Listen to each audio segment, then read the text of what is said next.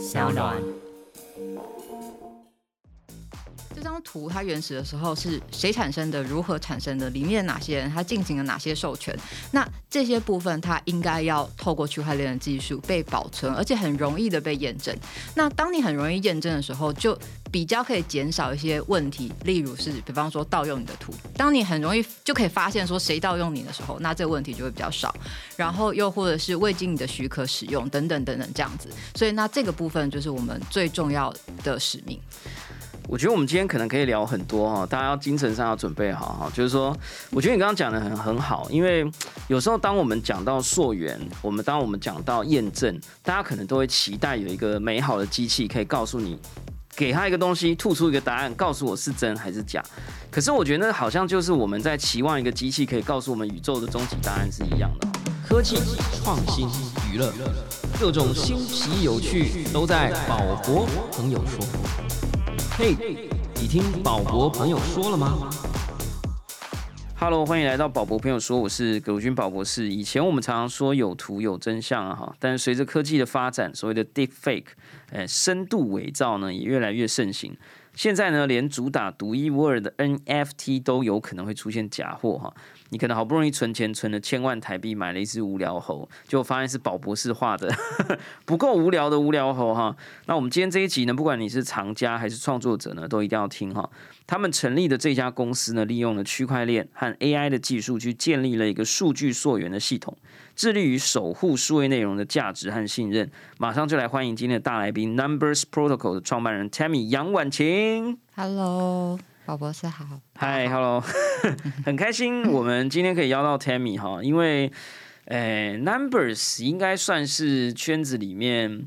呃，数一数二的，也算老司机啊，哈，就是也成立的时间算蛮长的啊，就是从二零一九年到现在也算三年，三年多，三年在区块链的世界很长了啦，一世纪，对，几乎已经是一世纪了哈。那诶，我们首先还是先来起底一下这个 Tammy 哈，诶，Numbers Protocol 的共同创办人暨执行长，数据科学家哈，台大物理学跟机械系的双主修毕业之后呢，又到了英国曼彻斯特大学，呃，拿到了这个粒子物理学的博士哈，曾经在这个 Viscari 啊等等的公司担任这个软体工程师、技术团队的负责人，也是 AI 的开发者。曾经是台湾的 AI 新创 DT Forty Two DT 四十二的创办人兼执行长，呃，本身呢也是 My Data Global 的会员，My Data Taiwan Hub 的发起人哈，呃，从这个科技业到了。更更宅的科技业，对啊，这个区块链的世界了哈。那应该说，呃，从科学家到科技业，然后到这个呃虚拟的科技世界哈。呃，我觉得在这个过程当中，其实 Tammy 做了非常非常多很酷的事情。那目前的 Numbers Protocol 呢，算是呃主要的业务是区块链上的一个影像内容的协议标准。呃，这间公司呢，目前大概有十几个人，呃，也有这个所谓的呃凭证代币哈，叫 NUM 哈，市值总计呢啊超过了四亿新台币哈，并且呢，最近有一个这个手机的 App，你可以让你拍照一键生成 NFT 好的一个 App 叫 Capture 啊，已经获得了全球超过八十万的下载量哈。让每一张手机的照片都变 non-fungible photo，NFP 哈，不要再有新的专有名词。好，呃，Tammy 是不是可以跟我们分享一下，有没有什么我漏掉的？你的 background 啊，或者公司的介绍？嗯呃没有，然后我刚刚才发现那个其实呃机械系这边不是双主修，它其实是辅系哦，对，但它是很小的细节，只是因为你知道最近大家都对那个学历很敏感，所以就赶快 修正一下，修正一下，修正一下，修正一下，修正一下。那呃之后又到了英国的曼彻斯特大学的粒子物理学博士，哎作为一个呃科技宅跟科幻迷，可以跟我们讲一下这个哎粒子物理学是要。写论文吗？还是要发现一个新的例子才可以毕业？还是要做什么样的实验？你那时候是不是要去欧洲什么强子对撞机？哎，是不是 来跟我们分享？哎，不是说好像聊区块链吗？嗯，对，就就都要都要。对，刚刚讲对，然后。嗯，其实粒子物理，我我其实离开也有一段时间了。然后，不过呃，基本上粒子物理就是它是属于比较特别的一个物理学，就是呃，我们会建所谓的对撞机。那大家最最记得的对撞机，当然就是在欧洲 CERN 的这个地方。那呃，我当时工作的对撞机是在美国的费米实验室。对，那我们的工作其实就是从数据当中去分析资料，然后找出。那个例子这样子，然后我觉得它其实跟我后面的整个历程都蛮相关的，因为呃，像是呃我在 Discovery 这边的时候，但的主要就是做。Data scientist 的部分，然后发展 AI 模型。那很多人就是会想说，就物理跟这个东西有什么关系？其实，呃，我们在做粒子物理的时候，就是从满山满谷的资料当中，然后去找出线索，然后呃，能够去甚至发展 AI 的模型，然后帮助你判断。然后，所以这大概就是我在念物理的时候做的事。那后来就延伸到 Discovery，然后后来就是再把这个对资料的热爱，对，然后就是再延伸到这 number 这个地方到了有这个更多资料的地方啊，也不能讲更多啦，就是说更多新资料的地方。然后这个对数字跟数据的热爱，甚至连这个 protocol 都叫做 numbers。好，那刚刚呃，我其实很想要赶快进入我们的区块链，但是我作为一个科幻或科技的阿仔，我还是很想问你一个问题哈，就是说。这个 CERN 啊，就我们讲的强子对撞机，其实就是一个很大很大的一个环形的东西，然后会在地下，然后呃，科学家就发射两两束粒子，然后这样绕一圈，然后让他们对撞，看能不能撞出一些什么我们没看过的东西。那 CERN 我不知道有没有念错哈，CERN 就是一个应该目前全世界最大的，可能之后还会有更大的。然后啊，有一些那种对。呃，物理科学悲观的或者阴谋论者，每次都会说，会不会撞一撞就撞出一个黑洞，然后呢，呃，人类世界就坍缩进去了，这样。所以每一次那个新闻啊，都会，呃，这个不管是外国的或台湾的，都会说明天要撞喽，就会预告一下。然后我每次看到这种新闻，我都会觉得。我好像要开始珍惜今天晚上，会不会明天真的撞一下，我们就不见了？这样，我们这种很很没有尝试的这种担忧，到底是不是呃，就是可不可以帮我们这个释疑一下？对。呃，我觉得应该是说，其实，在物理上面，它有很多的现象，然后这些现象呢，就是跟我们一般的理解可能是有一点不一样的。然后举例来说，像是大家想象当中的多重宇宙，对，可能会是一个哇，你可以就是在 A 宇宙、B 宇宙、C 宇宙，然后之间就是穿梭。可是实际上，物理理论上面的多重宇宙，可能可能其实蛮无聊的，就是你可能呃，包括有一种理论，它。基本上就是你现在有一个主宇宙，然后其他的宇宙呢，它可能是，比方说是一个萎缩的状态。所以换句话说，简单白话说，就是你其实是无法到那个地方去的。对，就是其实是有一些类似像这样子。那又或者是像是呃，就再讲更更基本一点，就是大家都知道的量子力学。对。然后大家就是常常都会讲说，量子力学，薛定谔的猫，就它可能生的还是死的？对，它可能在箱子里是活的还是死的？你要看打开才那一刹那才会被决定这样。对。然后那你说这个东西是，就是这个这个 fact。它不仅是真的，而且是被物理验证的。然后，但是它不代表就是你本人会在当下的时候觉得，嗯，我又生，我又死，就是它其实是有一些就是 scale 的差异。对，就是当我们可能。大到这个 scale 的时候，你是感觉不出那个效应的。它效应存在，可是它可能很小。那其实我觉得像是很多就是呃，关于这个对撞机里面会产生出的一些 就是能量的塌缩啊，然后什么，它其实也都存在。然后可是它可能不像大家想象的那那样子，就是说哇，就是一天之内就 把你的地球吸进去了。对，它可能只是一个嗯微型的超微型，或者是它已经。不能用，它是一个物理现象，对，然后但可能没有很 fancy，跟 跟科幻电影上面看的，对对对对对，是有距离的啦。好，但是在理论物理学上面，它可能出现了。对它，它在可能数据上面它是存在的，然后或者是说它在实验上面是会发现它的，但是可能因为它的规模比较小，然后或者是说呃它可能出现的时间很短，所以它造成的影响其实是很少的。对比方说，就像是宝博，其实也会有量子效应啊，你可能现在在这里又不在这里。可是，对，可是当我们放在就是这个现实生活中的 scale 的时候，就这个这个，当你是这么大的一个物体的时候，那我看不出来你那个又在这儿又不在这的那个效应了。哇，这个我的大脑已经又出神了哈！我本来本来就觉得说，啊，这个会不会那也有可能，哎，撞了一下，其实发生了什么？只不过我们存活在这个没发生什么的宇宙里面，哎，是不是？呃，对，我觉得，我觉得其实物理上面是蛮有趣的事情，就是它其实是有很多的理论，对。然后那不过我觉得最后的时候，这些理论，嗯，因为我是其实是做实验物理的，然后实验物理的话就是。也不能说比较务实，这样可能会激怒你。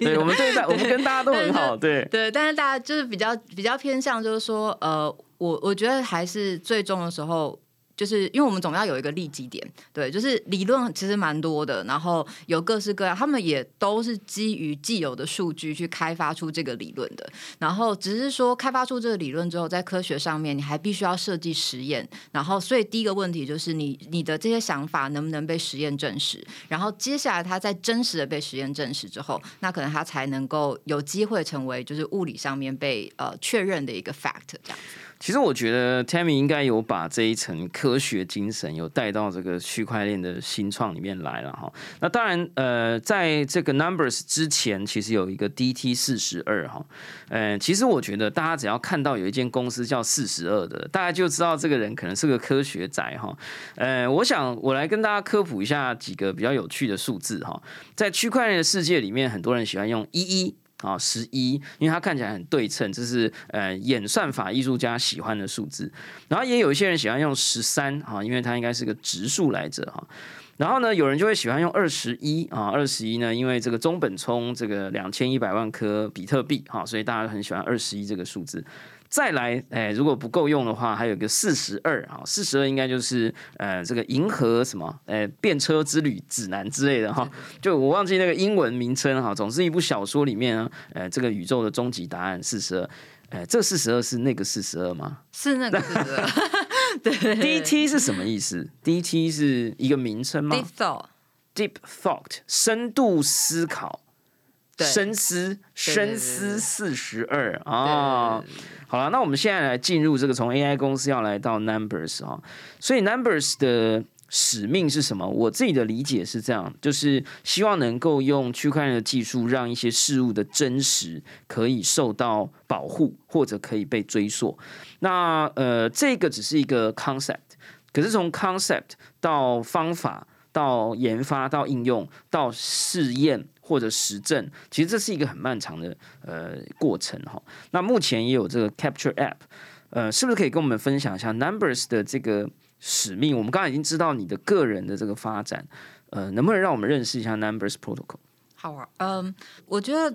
Numbers Protocol 这边，呃，我们想做的事情可能拉回一点点到 d f o r Two 当时在做的时候。那 d f o r Two 是一间 AI 公司，所以呃，我觉得当在嗯，像现在的 AI 模型已经蛮相对来说蛮成熟，所以它大概就进入了一个阶段，就是我们大部分的人可能是使用 AI 模型。那在二零一六年那个时候，其实 AI 模型还在比较。早期的阶段，所以你还呃还有一些机会，就是透过很多的数据，然后去训练这些 AI。那那个时候，我觉得身为一个对于资料这件事情有一些比较高的敏感度的人，那我一直觉得有一件事情就是有一点奇怪，就是那呃，因为我们当时做是影像相关的 AI，所以我觉得常常呃有的时候虽然它数据量很庞大，但你有的时候会。呃，随机性的挑选几张几张图，然后可能出来看一看，看他就是这些资料在处理的过程当中有没有问题。那这个是我们会做事。在看的时候，我觉得就有一个问题，就是说，第一，这些图到底是哪里来的？然后第二，这里面的人到底是谁？那第三，拍出这些照片的原本的那些机构或是个体，以及这里面的人，他都知道他现在成为 AI 的一部分了吗？那我觉得那个时候是一个，就是它它算是一个问题，可是有一种就是，嗯，算了，反正好像也无法得到这个答案这样子。那到后来的时候，我觉得，嗯，就是对于区块链这个技术有更多的了解之后，觉得区块链的技术对于这个问题其实是有机会获得一个答案的。那呃，我觉得大家都会寄希望于 Numbers，就是说 Numbers 可以告诉我说什么是真，什么是假。那我觉得其实呃，我可能会再重新的呃说一下，就说 Numbers 的使命，我觉得不是在于真或是假，因为我们其实在这件事情上面跟很多人做非常多的讨论，最终的时候，其实这个东西是真是假，在你心里。哦，对，所以我 觉得 Numbers 可以提供的东西呢，是一个我们叫就说是 full picture，就是像回到刚刚那张图。这张图它原始的时候是谁产生的？如何产生的？里面哪些人？他进行了哪些授权？那这些部分它应该要透过区块链的技术被保存，而且很容易的被验证。那当你很容易验证的时候，就比较可以减少一些问题，例如是比方说盗用你的图。当你很容易就可以发现说谁盗用你的时候，那这个问题就会比较少。然后又或者是未经你的许可使用等等等等这样子。所以那这个部分就是我们最重要的使命。我觉得我们今天可能可以聊很多哈，大家要精神上要准备好哈。就是说，我觉得你刚刚讲的很很好，因为有时候当我们讲到溯源，我们当我们讲到验证，大家可能都会期待有一个美好的机器可以告诉你，给他一个东西，吐出一个答案，告诉我是真还是假。可是我觉得好像就是我们在期望一个机器可以告诉我们宇宙的终极答案是一样的哈。呃，我我换一个例子，就是说，比如说美或不美。呃，我们可能也会希望有一台机器，呃，在我们给他一个东西的时候，他告诉你这个很美啊，再告弄一个另外一个，他说这个不美。可是我觉得这个机器是对人类世界是一个非常危险的东西，因为美其实是一个 consensus，它是一个共识，它在不同的时间点、不同的人群应该有不同的答案。所以我觉得你刚刚说的这个真是真还是假，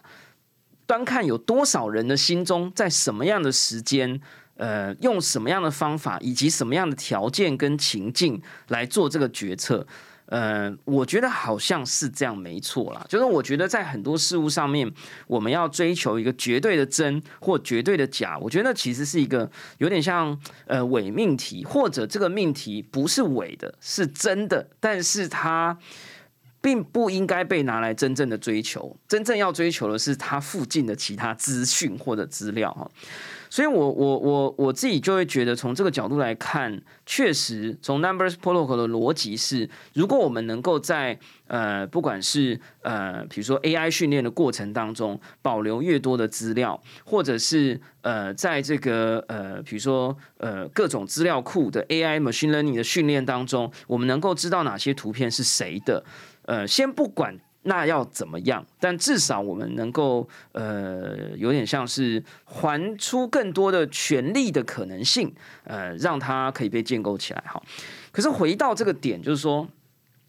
其实我之前也一直觉得很微妙，哈，就是说，呃，以前我也刚好在影像处理的实验室，然后那时候我作为一个文科男，我第一次听到一个什么叫 eigen face，据说就是一个透过。学习了很多的人脸，然后他就会画出一张很模糊的脸。对电脑来说，只要长得很像这张图的，都叫做人脸。这样，然后那时候我看的那张很模糊的脸，我就在想说，为了电脑要产生出这一张模糊的，所谓叫 eigen face，我不知道中文应该怎么翻，它有点像一个标准脸。啊，这个背后他可能读了几千、几万，甚至几十万张人的脸，所以这个这一张图的。图像的智慧里头，可能存在某一个云南的大叔啊的照片的其中一点点的迹象啊，我们只能用迹象，它甚至不是一个 pixel，它甚至可能比 pixel 更维系的东西。然后我那时候就在想说，那。这一张 i 跟 face 如果未来应用在各种环境、各种应用城市里头，那个云南的大叔并不会因此而得到好处。可是他其实确实在他无意之间可能贡献出了什么，又或者我们可能走在路上，呃，被餐厅的这个监控摄影机拍啦，我们其实也不知道我们付出了什么。可是有时候又会觉得，我们这样子去追求讨教，会不会呃没有终点？哦，但是会不会因为你是念物理的哈，你对于这种没有终点的事，可能觉得很自然？对，就我我很好奇，想要知道说，你虽然有这个方向，可是你会不会曾经想过，如果要这样追溯下去，那就没完没了了哈？就是那云南的大叔的脸，透过什么样的设备？这个什么样的设备透过什么样的城市码？这个城市码是这一台电脑是用哪一个电力公司发展的电力？如果我们真的要往前追溯，我们有终点吗？我们去追求这件事情，是有意义的吗？这这个很比比较抽象的问题，你你的看法是什么？我觉得这问题非常有趣，因为我第一次被人家问这个问题，对，所以我觉得果然是 果然是对这个问题可能有已经有一些想，就是对有一些蛮多的想法。对我自己的看法是这样，然后呃，我觉得在就像刚刚宝博说，就是这个问题可能是一个比较开放的问题，我觉得每个人都有有他自己的答案。那我对这个东西的想法是，我觉得他其实说。很复杂也没错，就是哎，那我们这个东西要追溯到哪里？那可是我觉得它其实也有一个很简单的答案，就是最终的时候，那个追溯的源头应该会回到它的价值。然后也就是说，像其实我们在，因为我们呃，就是我们自己，当然也是我们自己呃，in application 的使用者，其实你就会很自然的发现你自己的行为，就是呃。比方说，你随手拍一些呃，就奇奇怪怪的东西。比方说，像我常常有的时候路上，然后看到，我就要拍一下，然后拍给我同事看。那我绝对不会把它 上链，也不会把它做做成什么什么 NFT 之类的。然后，但是有一些时候，它有一些很特殊的 moment，然后你就觉得哇，这个东西好像就是很有价值。然后我就是想把它拍下来。那你说我怎么去衡量这个价值呢？我觉得。可能每个人心里面也都有一把一把尺。那最后的时候，我觉得 Numbers 其实就是提供这样的工具给大家。然后当那个 moment 出现的时候，你有一个简单使用的工具，有一个 spec，然后后续的时候还能够再验证。那大概就是做这样事。对，我觉得这个答案非常的棒哈。这个果然不愧是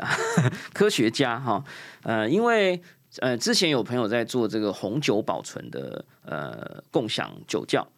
然后呢，就说哎，想要结合区块链。我说为什么要结合区块链？他说因为有些人存了一些很贵的酒进去，拿出来的时候说，哎，这怎么变值了？那他必须证明他恒温的过程里面是没有出包的。那如果他只是给他看一个资料库或 Excel，说你看我现在每一天温度都正常啊，那有可能有人会说，哎，你我要调你的监视摄影机，因为你有可能有员工去偷改这个数据。那他就说，嗯，好，那那你你说你如果要让它的这个温度侦测器的每分每秒的数据都可以上到区块链，哎，确实不能修改，哎，可是你怎么知道这个东西机器的恒温器没坏？可是你可能在运送的过程里面，有人可能晃到了，可能撞到了，那那你是不是连进仓出仓所有的视视讯摄影机的影像也要上链？那个时候我就发现变得有点没完没了，但我觉得你这个答案很很合理哈，就是说，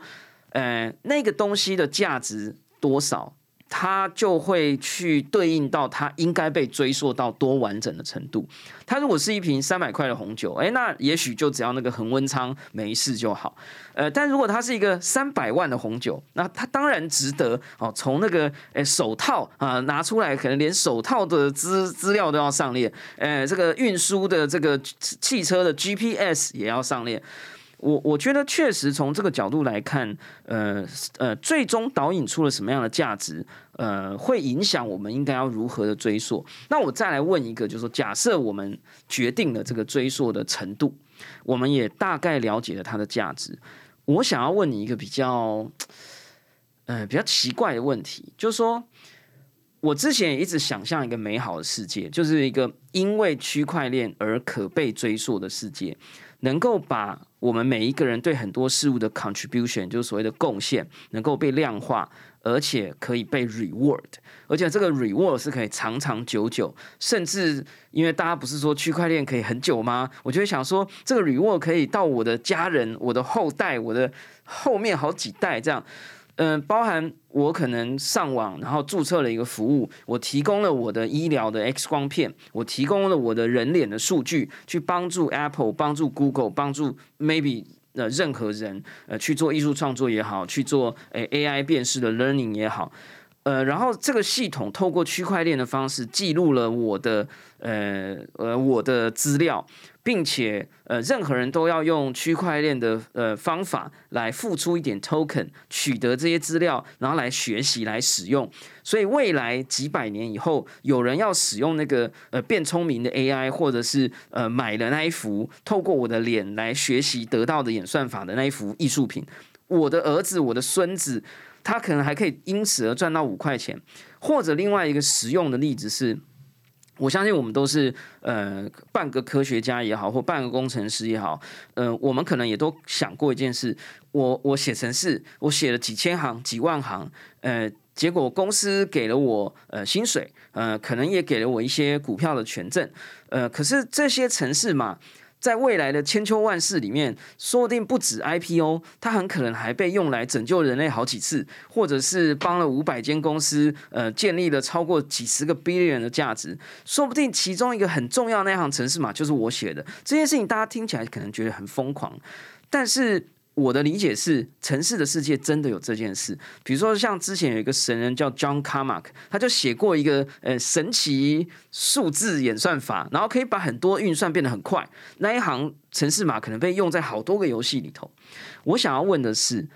我去想象这样子的可能性作为一个美好世界，是不是太贪心了？也就是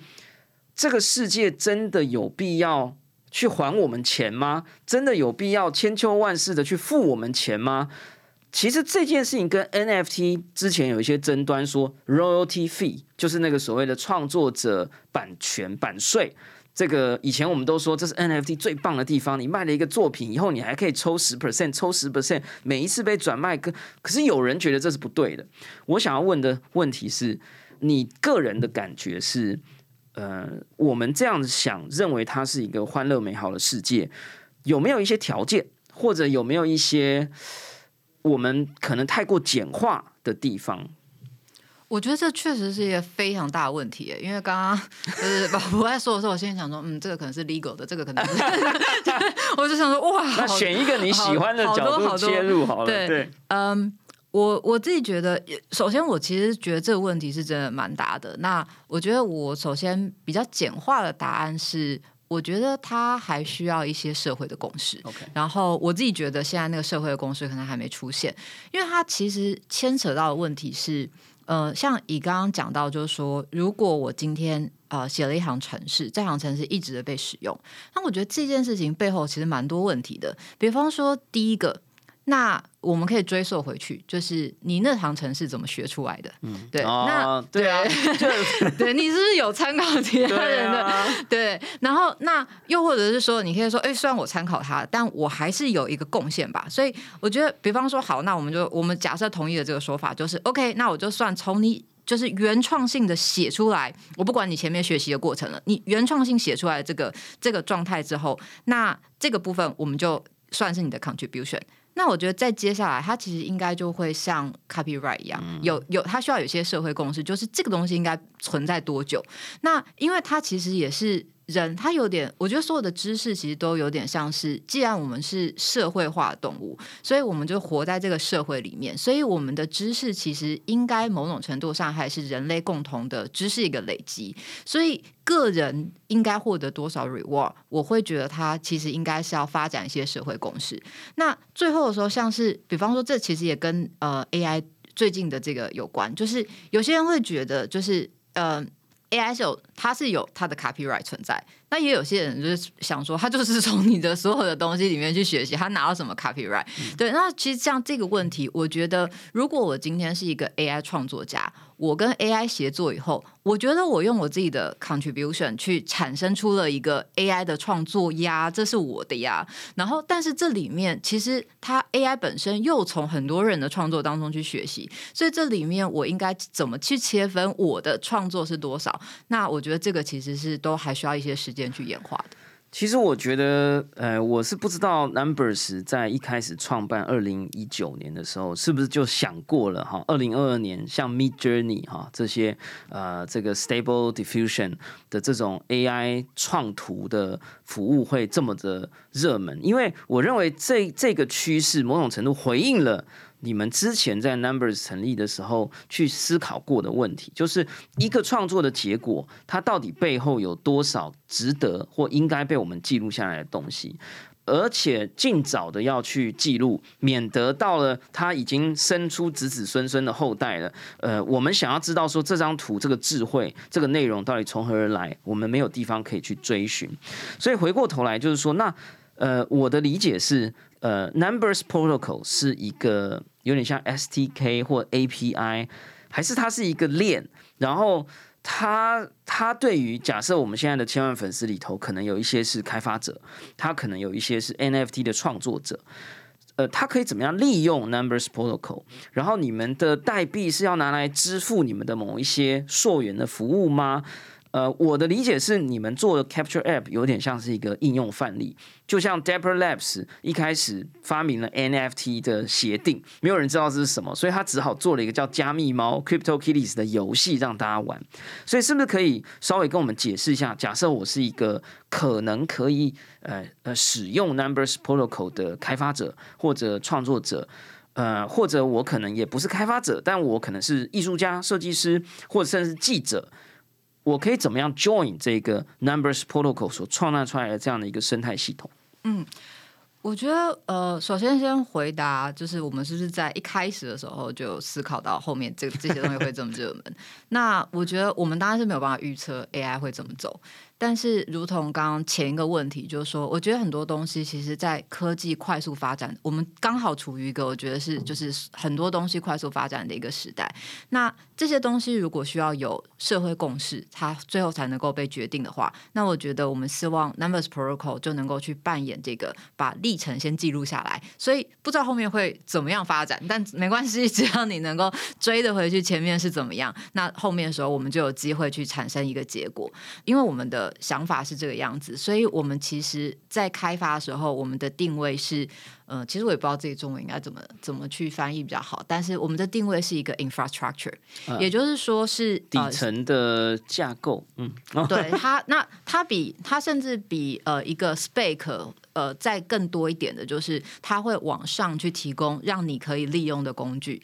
所以。刚刚宝宝提到的东西，几乎我们都有原因，是因为呃，这边我们就针对不同的 target audience，所以他如果今天是开发者，但他是一般。的公司的开发者还是开源的开发者，这两者其实又不太一样。所以我们有 open source 的工具，然后我们有就是比较偏向于一般的公司里面，他们喜欢使用 API 或者是 SDK 这样的工具。那当然就是如果他只是一个普通的用户，那我想要体验一下，就是说照出一个就是 Web 三的区块链照片，这是什么意思？那他就可以使用 Capture App。对，那呃，其中呢，就是 Numbers Blockchain 呢，它主要就是单。认了底层的最底层，就是你需要有一个链，然后这个链能够协助你去做记录。然后它，我觉得这个链的角色，我们可以把它想象成，如果我们认为所有的这些数位影像，然后 digital asset，它应该像图书馆一样，然后在未来的时候，你可以很方便去查找它原始的人是谁，甚至中间的历程被谁借过几月几号等等。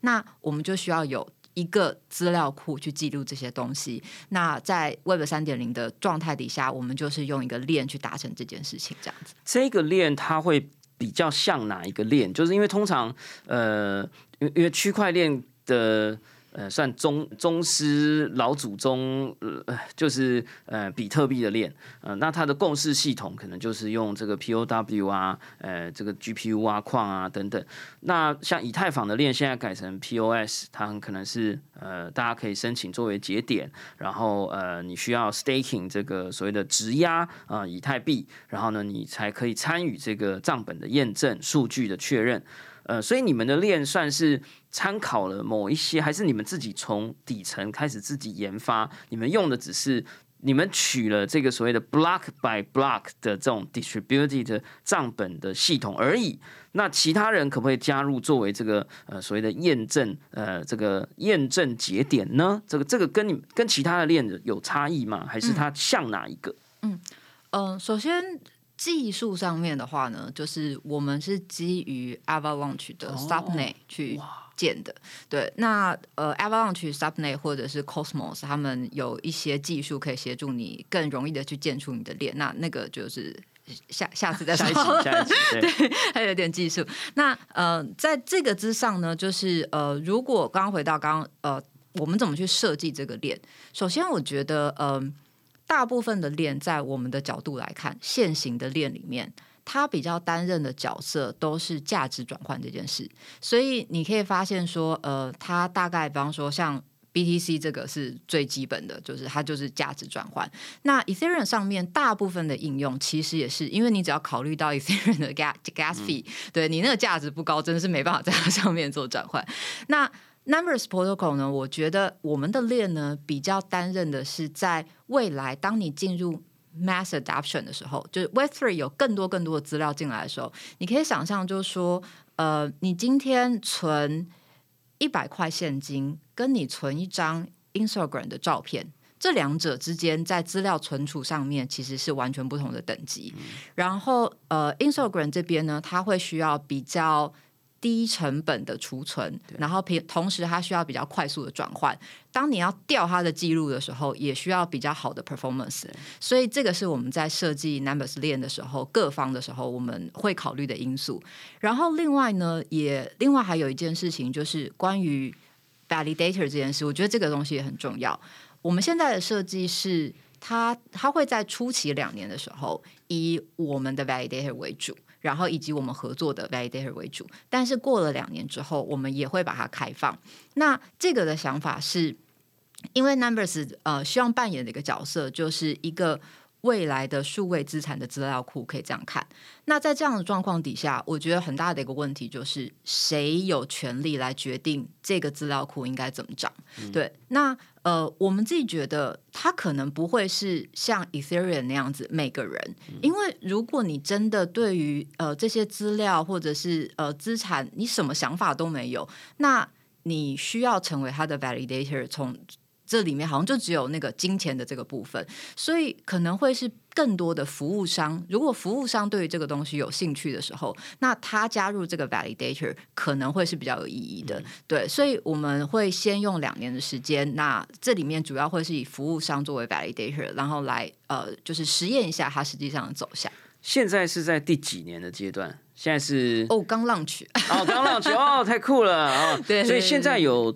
大概有哪些人是这个 validator？哪些公司吗？还是目前主要还是你们？哦，做开发团队对，因为我们真的才刚 launch，就是十二月。哦，OK，太啊，十二月吗？二零二二年的十二月，2022耶，恭喜哇，太赞了！对对对，那呃，所以目前目前里面的 validator 是就是我们然后不过呃，应该很快就会有其他像比方说 Avalanche 啊，然后还有呃其他的我们现在合作的 partner 在音乐领域上面，Metaverse 的领域上面，那他们呃还有其他的一些链的伙伴，其实也是，那他们都蛮想加入这个 validator 一起建立这个生态系所以加入 validator，我们其实就是需要建构一些电脑来帮忙保管跟验证这个账本。所以可能广告公司，哎，我们也是内容产制的生态系里面，哎，是不是也可以参加？哎，就是呃，它会有一个 apply as a validator 的。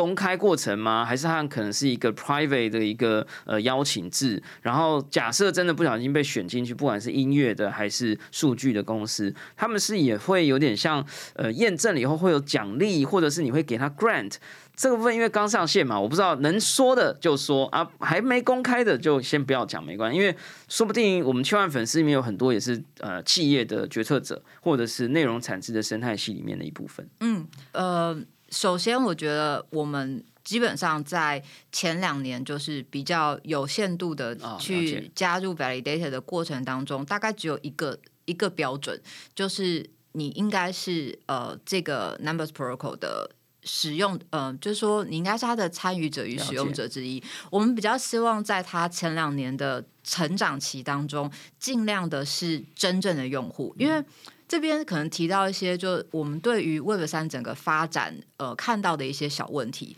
Web 三里面，当然它非常着重于社群跟去中心化，可是我相信宝博也有看到很多的到，它就出现了一些问题，或是 validator 出现一些问题，就是说很多人他根本就不是这个东西的用户，然后他加入了到或加入了 validator，然后最后的时候把你整个东西都搞烂了。对，那我们。毕竟比较后期一点，所以我们看到了前人的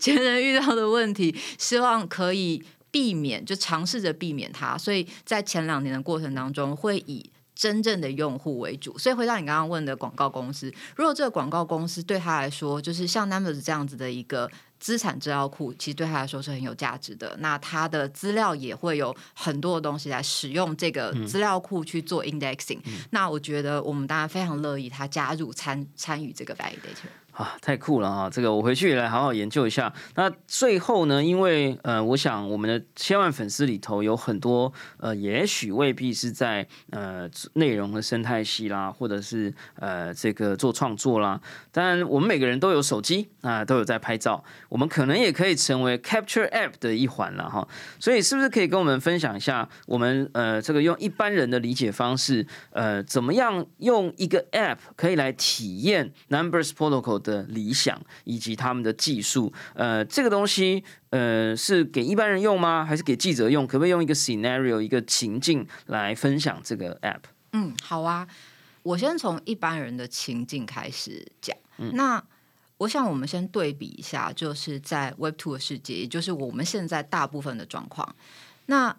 如果我今天拍了一张照。然后这张照片我可能有蛮多用途的。第一个我可能想要分享到 social media，然后那可是有一些 social media 巨头他们老死不相往来，所以我就要上传两次。然后呃又有一些可能是哇，我这张照片真的是拍太好了，所以有一些 star photo 的 service，那我可以把它放上去，然后再卖卖看。所以我一张照片可能有很多的用途，可是我这些用途里面就会涉及到它比较破碎，所以我必须要。把这张照片重复、重复、重复的上传，并且当我上传之后，它后面的使用也没有办法做再做关联性。比方说，例如呃，我这边呃，social media 上面点赞很多啊，可是它也不会增增加我就是呃另外一边 star photo 这边的销量，好像它都是破碎。每一个影分身都是独立的。对对对对对对对。那呃，Web Three 它基本上的概念就是，因为它是一个。open，而且呃，service 跟 service 之间是可以互相结合的。然后再透过区块链这样的技术，然后有一个公开的 database，你你就是能够公开的存取。然后，所以呃，我想我们可以把 Capture App 想象成是就是在。你今天，如果你一张照片拍出来之后，那你想要做分享，你想要命成 NFT，然后甚至你想要把它 publish 到部落格上面写篇文章，然后这样子的东西呢，你可以一站式的完成。对，那能够做到这件事情，它当然首先是服务跟服务之间，我们必须要在 Web3 的这个世界里面有一些共同的 spec，那它才能达成。所以。我觉得情境，呃，对，所以一般用户的情境，大家就像刚刚这样，就是呃，我可以做一个拍照，然后在这里面你就可以去把它分享，然后命成 NFT 或者是写成部落格等等，那都在这里面可以完成。那如果是我们有一些比较进阶的应用，因为呃，Capture 本身它有个特质，就是它。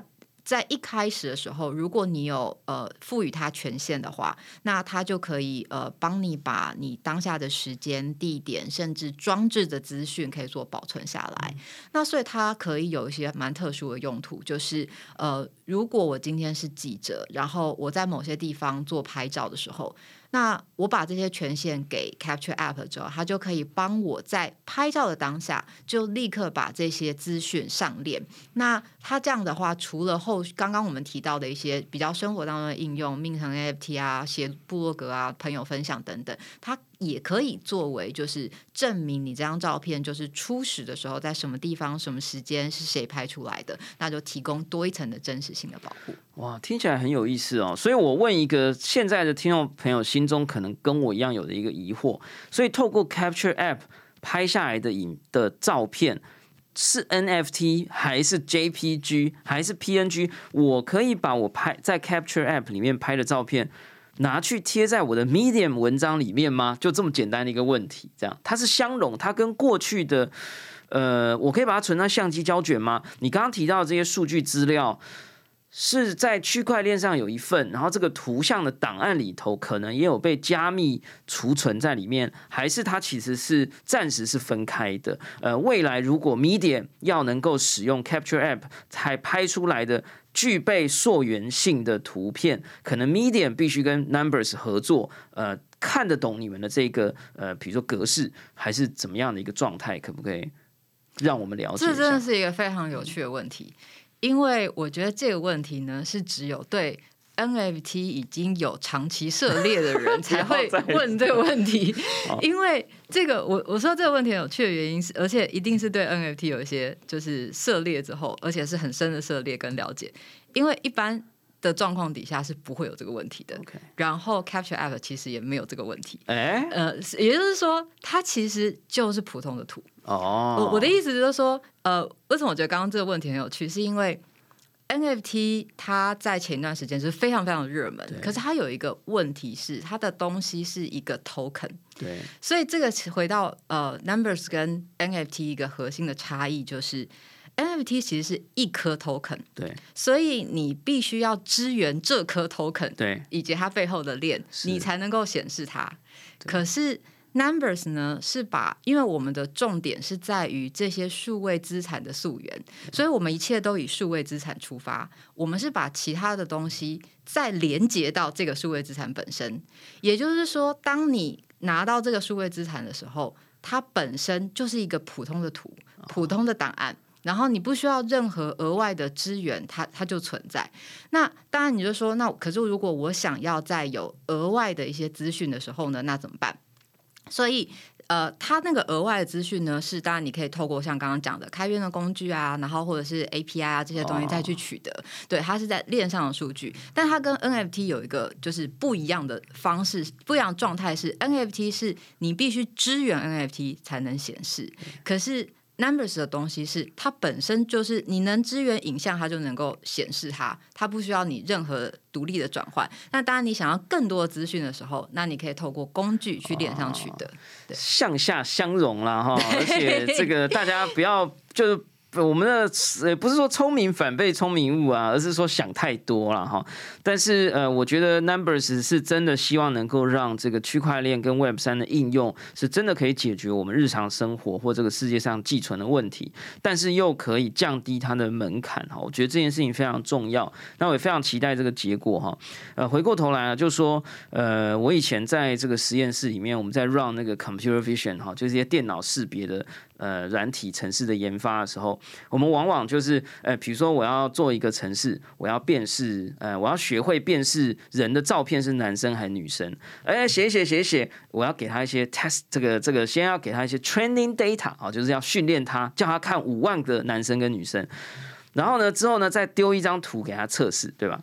那个时候其实我就有一个很深的印象，就是我那个城市弄完以后，我就要在某一个资料去某一个网站，然后把某一些所谓的五万个男生、男生、女生的照片下载回来，然后呢，在我的电脑上面解压缩，然后把那五万张图按住滑鼠，然后拖移到某一个地方，然后按下 training 这样。可是实际上，我那时候的印象很深，就是这件事情是完全没有 global 记录的。这个地表上没有任何一个地方记录了我做了这件事情，以及这几张、这五万张照片被我拿去用了，跟我读取了。可能只有那个下载的那个 moment，这个世界知道。可是其实我在之后可能用了这个呃这五万张图做了很多事，我好多城市去读取它，呃，我甚至说不定每一次重新训练，它要再读一次，很多的电脑里面的动作是非常局部性的，而且它没有被记录下来，呃，甚至未来我的这个 AI 呃眼镜了一代、二代、三代、四代。呃，虽然这五万张图片对他来说是非常重要的成长过程，但是这个过程也没有被记录下来。其实我觉得 Numbers Protocol 的出现，呃，算是弥弥弥补了一下我过去的这个经验上面的一个小小的罪恶感，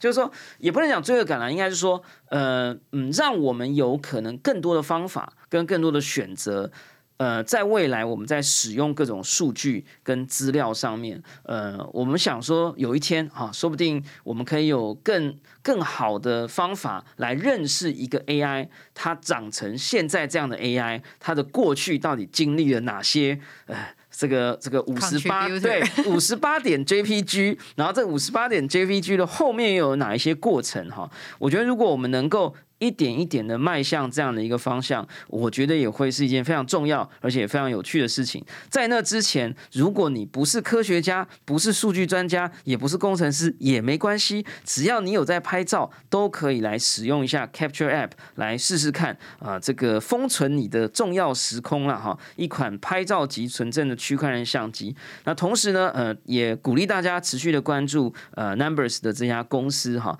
因为他们也得了很多的奖，呃，他们内部的工程师啊，还有一些相关的这个呃开发的呃开对开源的尊重啊，呃，对于这个 diversity 的尊重啊，我觉得也都是非常有趣的，值得大家来多多了解。呃，最后有没有什么 call to action？呃，我我觉得刚刚宝宝已经都帮我说完了。